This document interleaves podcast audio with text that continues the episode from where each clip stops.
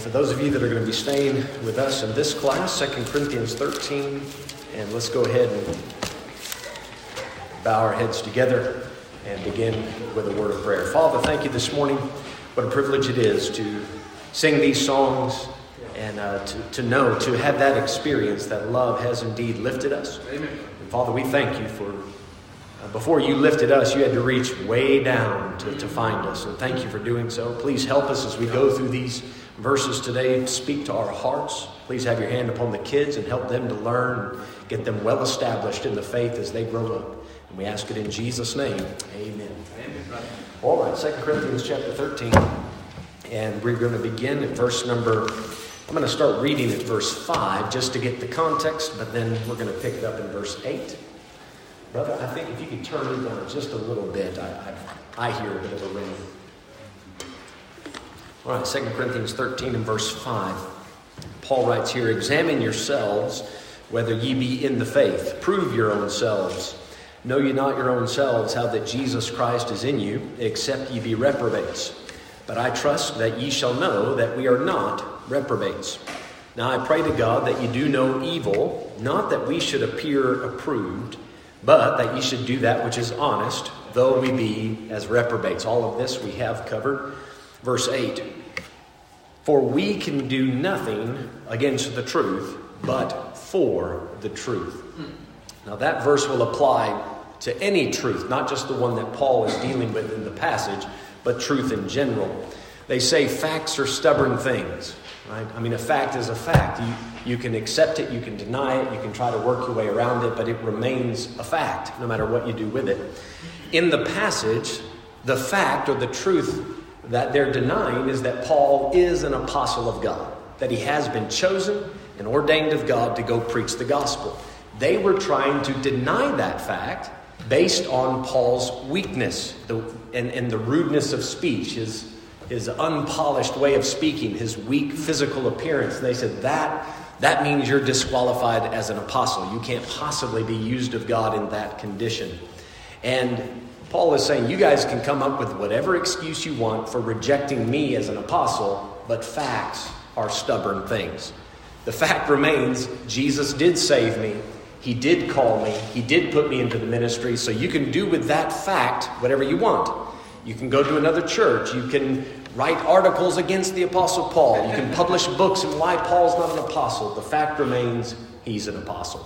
Now, as I said, this applies to facts across the board. Brother, I'm so sorry. Can you turn it down again? I don't know if it snuck back up. Maybe I'm getting louder, one or the other. But in the day and age in which we live, facts have become almost irrelevant in some portions of society.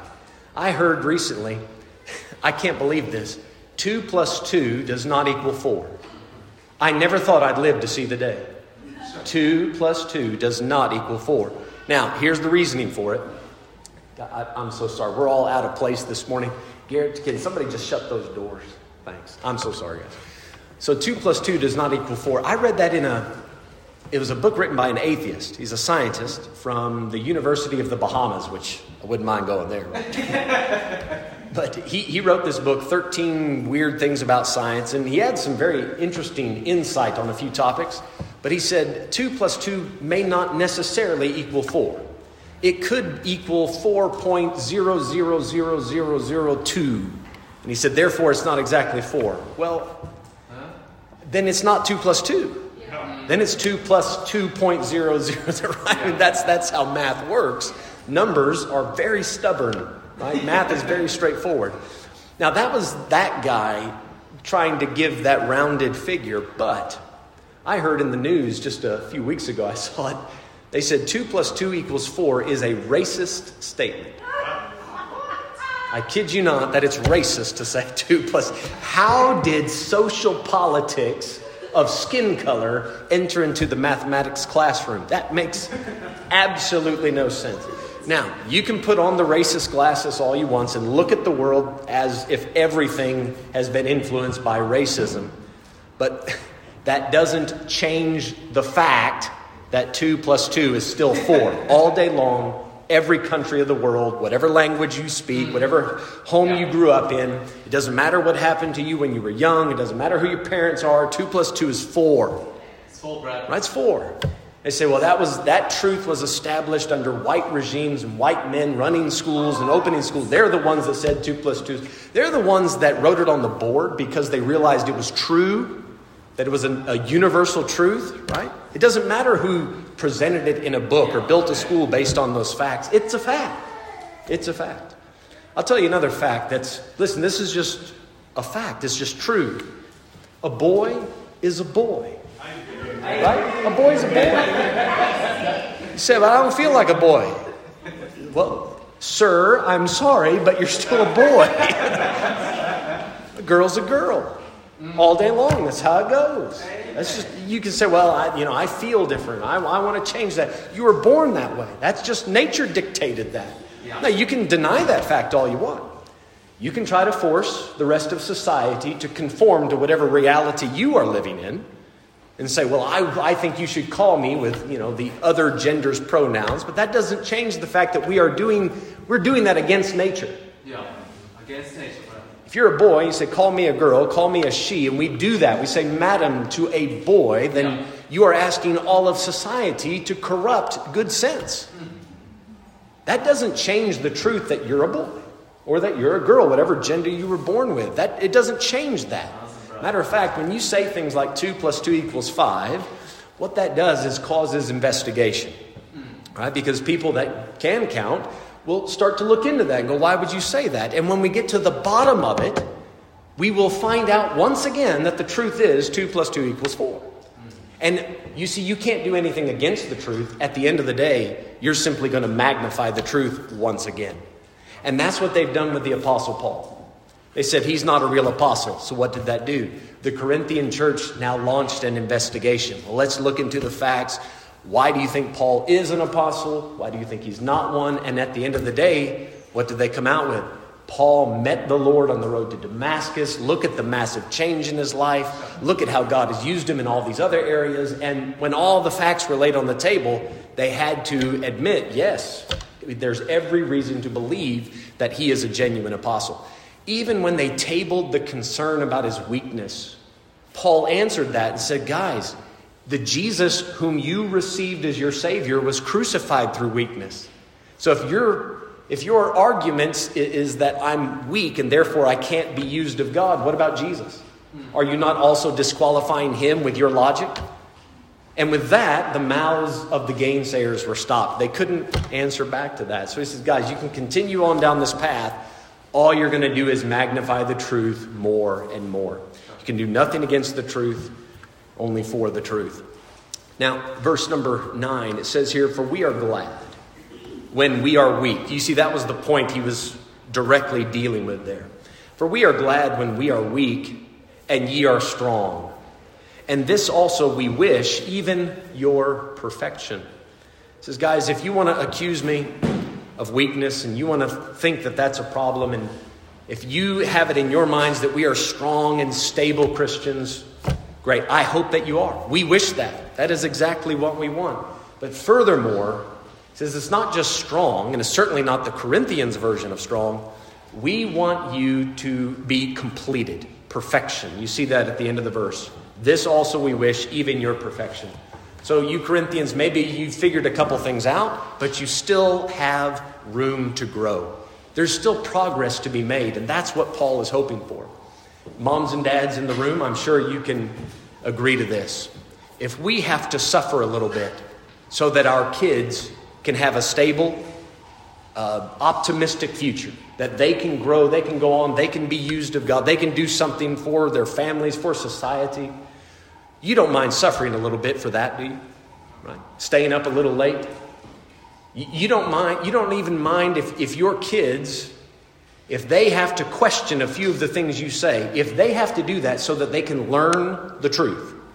Because I think, let's be honest, everybody needs that opportunity at some point to say why. Don't kids love to ask that? Why? Moms and dads, please don't be scared of that. That's healthy. That's healthy. They come and say why it's really not a good thing to do to say, well, because I said so. because that's not going to help them down the road. Now, I know, listen, if it's a rule that you put in the house, then it's because you said so, right? If that's your rule, then that might be the answer. But when they come and say, why do we do this or that? Why does society work this way? Why does the church work this way? You don't just say, because we said so. Give them a good answer. Answer those questions as to why. Now, in the moment, you might think that they're being rebellious and that they think they have it all figured out. Maybe that is what they're thinking. I think Paul's words would apply. Listen, the teenager thinks you're weak. They think they're strong. Do you see it in verse 9? We're glad when we are weak. That's what they thought about Paul. Was Paul truly weak? Well, physically, yes, but not as a man of God. He wasn't weak. But the Corinthians thought he was. He said, listen, if that's how you want to look at this, you think we're weak, Paul and his traveling companions, if that's what you think, and you think you're strong, well, then good. I'm glad that you're growing, but guys, what we're wishing is that you get it all rounded out, that you get the whole picture. And don't just stop with, well, we know this, that, and one other thing. Let's get the whole thing. I want to speak to you just for a moment about this topic of perfection. Get your Bibles to a few places. Colossians chapter 1. Let's start there. Colossians 1.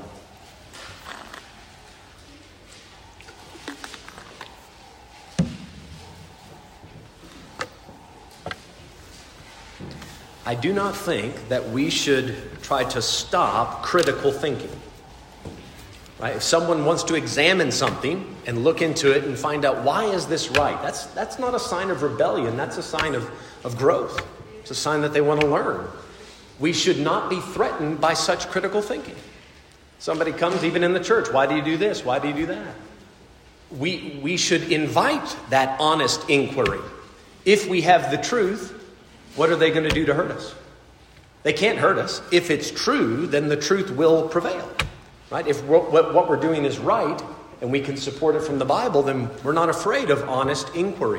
Now listen, if somebody's just being ugly and trying to be mean and rude, that's another story. But if they're honestly looking into it because they have questions, then by all means, answering those questions is going to help them grow. And that's what Paul's actually complimenting them here. You guys think it's this way and you've been critical about it. Good. I'm glad you looked into it. I'm glad you brought up your concerns. But let's get the whole picture. Let's get all the components.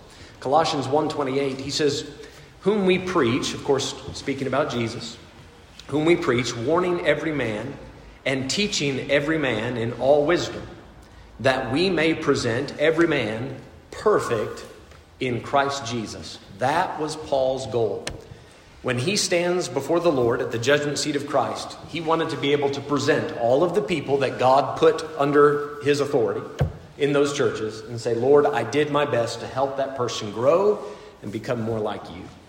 That was the goal. Now, with that singular goal in mind, right, that helps us also orient ourselves in life, not just the Christian life, but in life. That's the ultimate goal, not just to get one or two things right, but to get every part of my life as close to the image of Christ as I possibly can be. So that perfection, not in the sense that you never mess up. Please take that out of your mind, because the idea that you'll never mess up, that's too high of an expectation. You will live in constant regret and sorrow and conviction, and that's not the will of God for anybody. But the idea of constantly striving towards that, even when you make a mistake, say, okay, well, I'll learn from that and keep pressing on. That is attainable. That is something that you can achieve. Take your Bible, look at 1 Corinthians 2. All right, so the ultimate goal, perfection. And let's break that down even further. What do we mean by this? 1 Corinthians 2, verse 6. There are two different ways that Paul uses the word perfect in the New Testament. The word itself means complete, but he applies it to two different aspects here. Verse 6, 1 Corinthians 2:6. Paul says, howbeit we speak wisdom among them that are perfect, yet not the wisdom of this world, nor of the princes of this world that come to naught. And then he goes on speaking about wisdom and how it applies to the mystery of God and so forth. I want you to focus in on the first part of verse 6. We speak wisdom among them that are perfect. He's talking to this same Corinthian crowd. And he says, I am talking to people that are perfect. Now, what does he mean? Does he mean sinless? I'm talking to people that never make a mistake and are always right. Could he mean that? No. Obviously not. That doesn't apply to any human, right? Okay? Doesn't mean that these Corinthians are completely 100% conformed to the image of Christ. They have no room left to grow. They've got it figured out. No. Right? Again, that would kind of move into that sinless category. That's not what he's talking about. Later on, he says, I wish your perfection. So that's not the type of perfection here. Look at verse 1. And I, brethren, when I came to you, came not with excellency of speech or of wisdom, declaring unto you the testimony of God. For I determined not to know anything among you save Jesus Christ and him crucified. And I was with you in weakness and in fear and in much trembling. And my speech and my preaching was not with enticing words of man's wisdom, but in demonstration of the Spirit and of power, that your faith should not stand in the wisdom of men, but in the power of God. Now, he's telling them, guys, we've started well. I've given you Christ. I've given you the cross. I've taught you that. But there's still more to be done. Flip your, you may not have to turn the page, but chapter 3. Look at chapter 3, verse 1. And I, brethren, could not speak unto you as unto spiritual, but as unto carnal, even as unto babes in Christ. I fed you with milk and not with meat. For hitherto you were not able to bear it, neither yet now are ye able. Did they still have room to grow? Yeah. But did he call them perfect? Yes. So in what sense is he talking perfect here? Well, they've started well. They heard truth. They heard Christ and him crucified.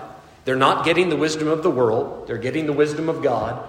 They have both natures. They have both the carnal nature, the outer man. We all have that. We're born with that. But because they're saved, they have the Spirit of God living inside. They have that new man living within. That's as much as you can have. So when we're talking about the outward and the inward man, that's complete. If somebody is not saved, all they have is the sinful, carnal nature of the outward man. They do not have the Spirit of God within. They are incomplete. They are dead unto God. See? So, and you can see this as we go on through the passage a little bit more. Verse... Well, where can we start it? Verse 10, but God hath revealed them unto us by his Spirit, for the Spirit searcheth all things, yea, the deep things of God. For what knoweth the things of a man, save the spirit of man which is in him? Even so, the things of God knoweth no man but the Spirit of God. So if all you have is the spirit of a man, and you don't have the Spirit of God, there are certain things you will not be able to understand. They won't make sense because you're incomplete. So verse 14, just to move forward a little bit. But the natural man receiveth not the things of the Spirit of God, for they are foolishness unto him. Neither can he know them, because they are spiritually discerned. So the man who is perfect has both the spirit of a man, human nature, and the Spirit of God. They have that new nature. Right? So in one sense, anybody here today, if you're saved, you are perfect. We definitely need to explain that a little bit. You are perfect in that you have both natures, and you can't add a third nature. There is no more to add to that. That's the whole show in that story, right? In that context. Now, another way that it's used, come to Philippians chapter 3.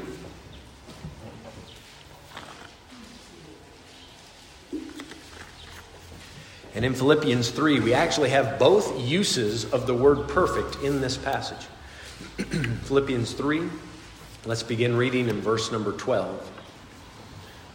Philippians 3 and 12. Paul says here, not as though I had already attained, either were already perfect. What's he saying? The job's not done yet. I'm not there yet.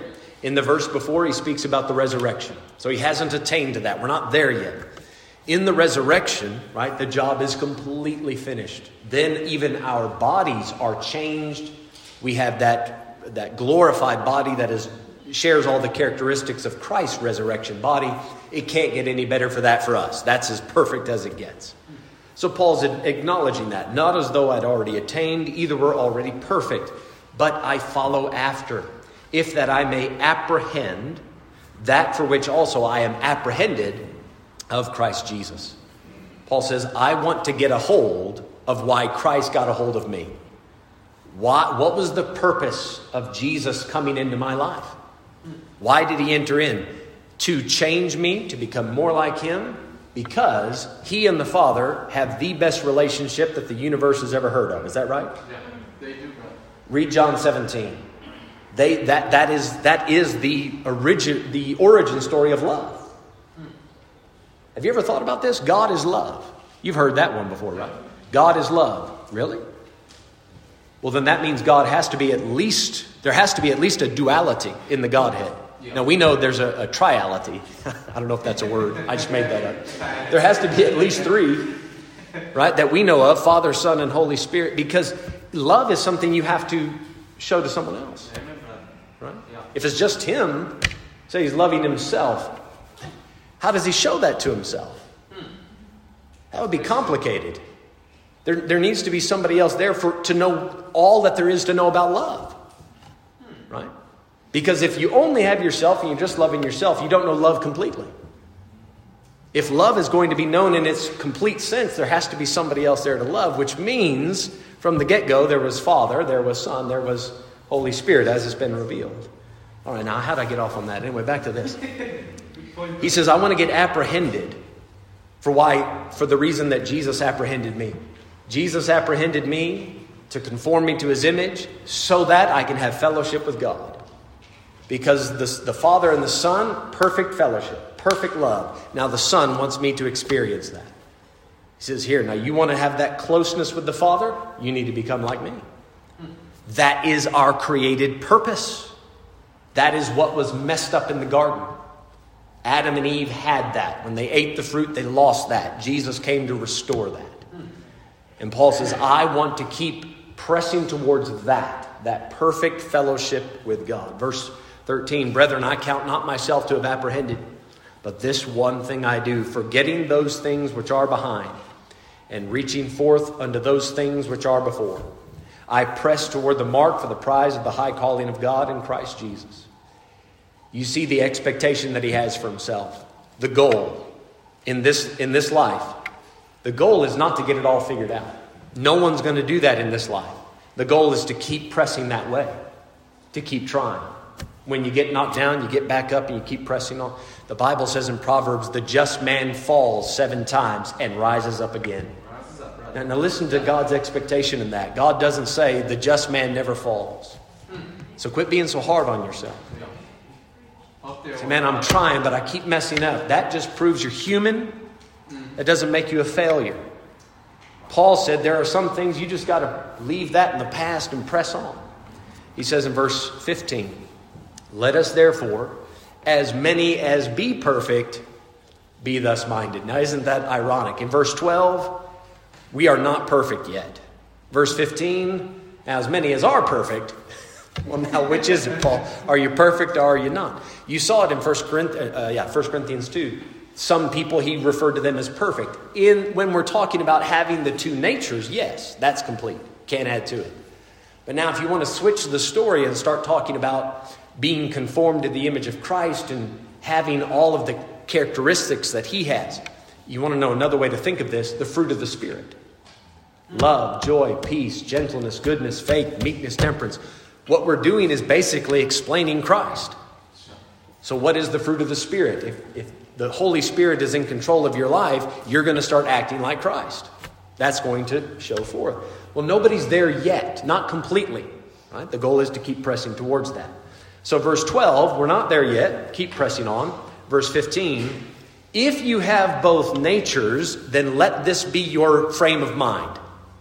Do you see how verse 15 works? So let us therefore, as many as be perfect. So if you're saved, you have both natures, you need to have this frame of mind as you approach life. And if in anything you be otherwise minded, God shall reveal even this unto you. God will bring you back in line with that ultimate goal. If you think, no, the chief purpose of life is to do this, is to have a great career or have a lot of kids or have a lot of money or whatever you want to put it as the ultimate goal. If you're saved, God will constantly bring you back to that ultimate purpose. How many of you remember this verse? Romans 8:28. For all things work together for good to them that love God, right? Now that's the part of the verse that most people quote. How does it finish? To them who are the called according to his purpose. So you say, I don't see that verse working in my life. All things work together for good. Not everything's working that good for me. I don't think the Bible's right. How can that be true? My life just stinks. Everything just keeps falling apart and going bad. Maybe you got the wrong goal. Maybe you're trying to achieve the wrong purpose. And those detours and roadblocks and problems and potholes just scattered throughout your life are meant to bring you back in line with God's purpose. And that's what he refers to as good. All things work together for good. Not your definition of good. God's definition. What would be a good life in God's eyes? Having perfect fellowship with him. Drawing nigh to him. Enjoying him. Living life the way he would prescribe. Right? That's the purpose, the goal. All right, get Romans 12. That's one other thing on this topic of perfection.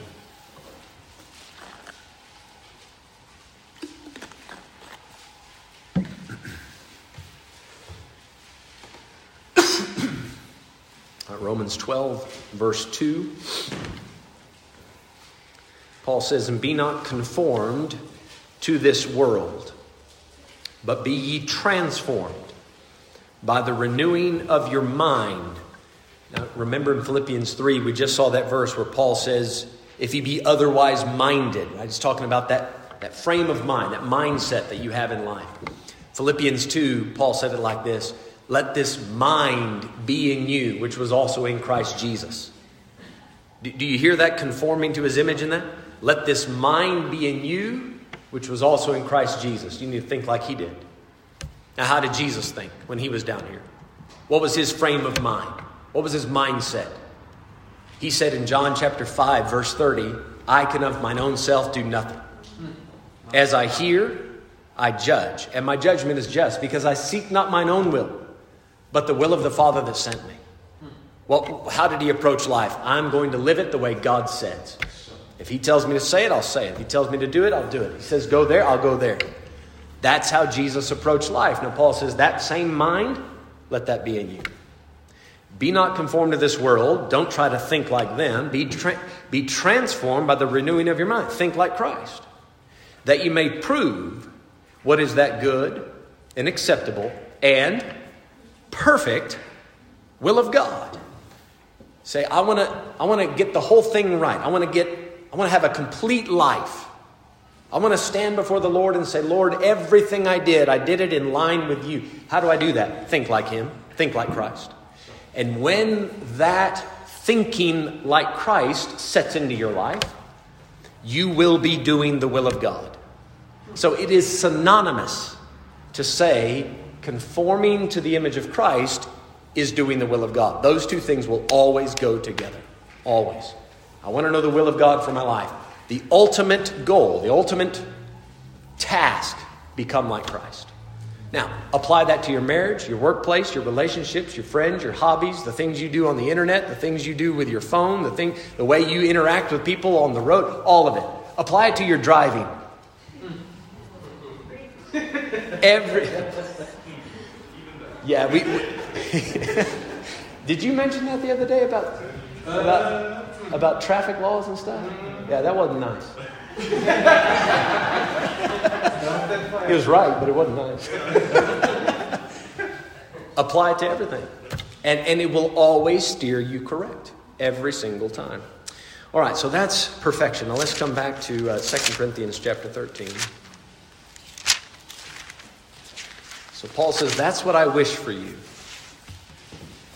Paul understands that that's not going to happen overnight. As a pastor, that's what I desire to see for everybody that comes through our church. But I also have to understand that's not going to happen right away. There are going to be some growing pains.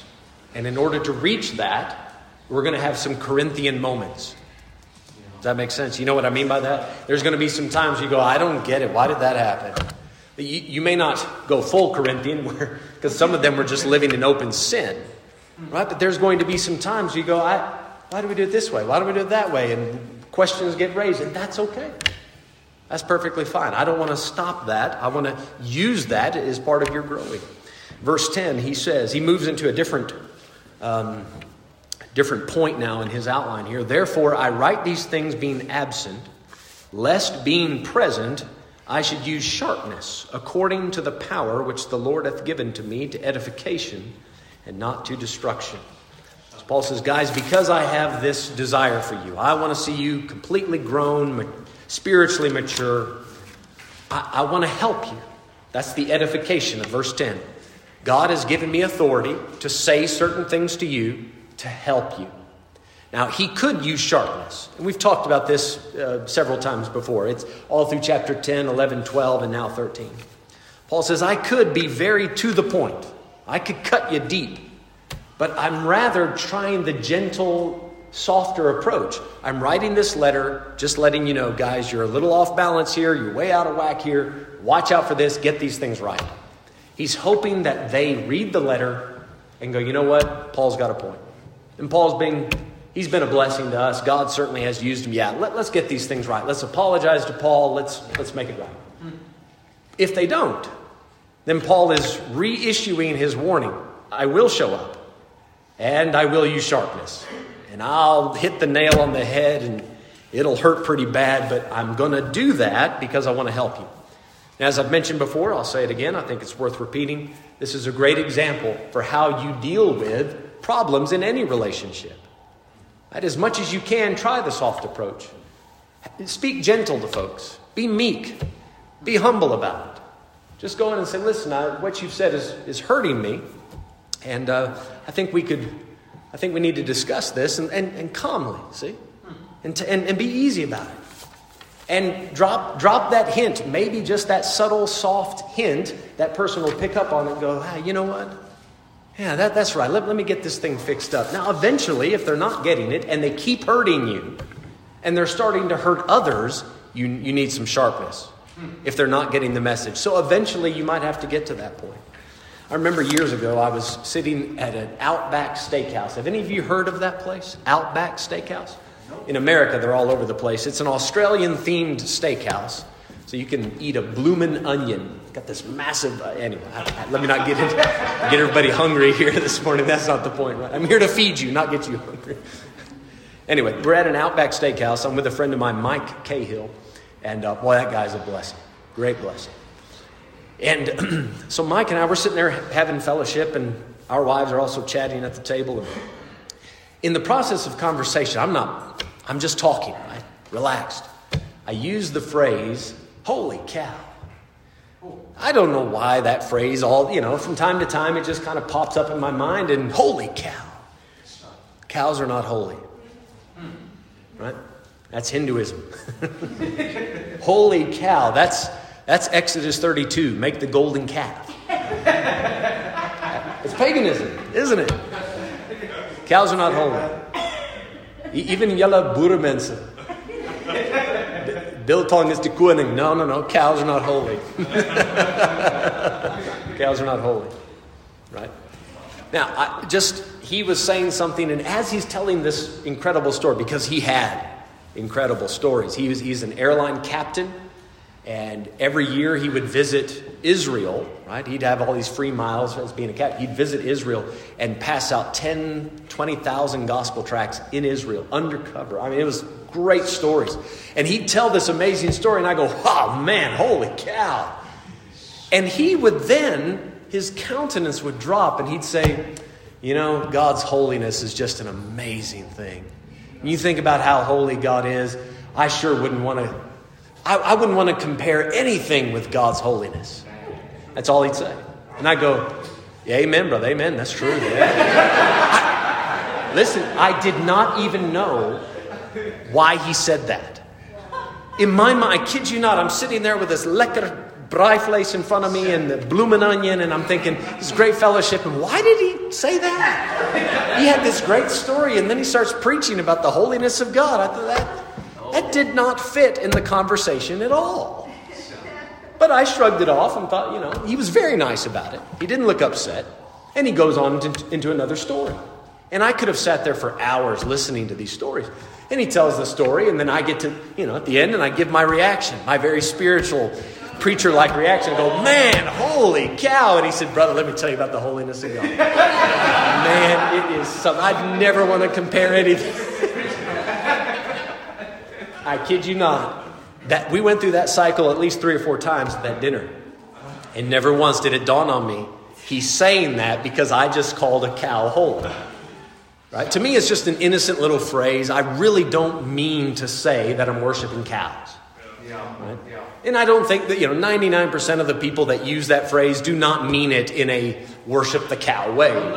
But it bothered Brother Mike, and it didn't sit well with him. So he gently and very smartly, I say, rebuked me. But I didn't pick up on it. I'm not joking. It was at least 6 months, if not longer. I'm far away from Brother Mike. I'm in another place. I'm sitting there off by myself, and it hit me right then. Jesus said the Holy Spirit will bring things to your remembrance. And right then it dawned, I went, oh, that's why he kept saying that. I kept saying, holy cow. I get it. So to this day, God knows I've probably messed up. Sorry, Lord. Sorry, Mike, wherever you're at. I've probably messed up, but I've tried to be cautious about using the word holy in the wrong context. Because he does have a valid point. The holiness of God is something you don't want to share with anything else. So I've tried to be careful about my words and choose them carefully. Now that was him, right? How did Paul say it? He was not using sharpness. He could have flat out rebuked me at the table and said, Brother Mike, listen, what you're saying is highly offensive. Are you trying to blaspheme God? He could have just nailed me. And it would have been very awkward. And I wouldn't have enjoyed the dry place after that. And it probably would have been a little point of contention between him and I. Because even though he has a point, did he really have to slam me that hard? I would have then felt, man, you must not really be interested in our friendship. You're interested just in being right. And you're just waiting for an opportunity to pound me with this little truth that you have. That's probably how I would have received it. But the way he did it, it took a while. I'm a little slow, but the truth eventually sunk in and our friendship stayed intact. Now listen, if you can do it that way, do it that way. You know what I like to do? Whenever I know of a problem in somebody's heart or their life, I pray about it. God, please help them. I do not. I never have, and I never, by God's grace, I'll never do this. I do not sit down and go, I know so-and-so has this problem. Let me put a sermon together that will help. That's just rude and unethical and non-spiritual, right? I'm not being led by the Spirit of God. I'm being led by my own concern at best, or my own pity or pathetic, petty nature at worst. I don't want to do that. But I do pray, God, let something in the preaching minister to that person. And I can't tell you the number of times somebody has come, and it takes weeks and months, right? It takes time. But eventually they'll come and say this in the sermon, that in the sermon helped, and the problem gets resolved. I never had to approach them. I didn't have to sit them down in that very awkward way and say, listen, what you're doing is hurting people.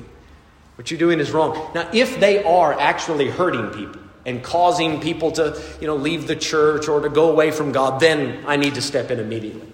But if the problem's not that bad, I try to deal gently, softly.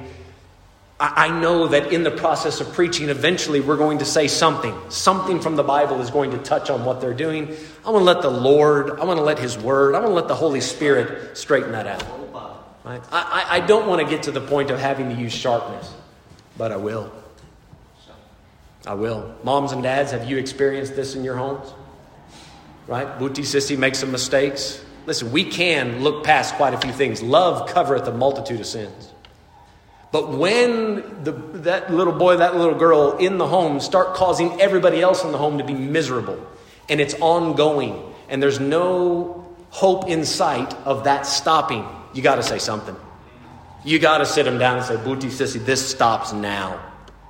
This behavior is going to destroy you and others. It's got to stop now. So I think there's a great lesson in this, whether you're a parent, whether you're a pastor, just dealing with your friends and coworkers and classmates, whatever the case is, this process is going to help you out.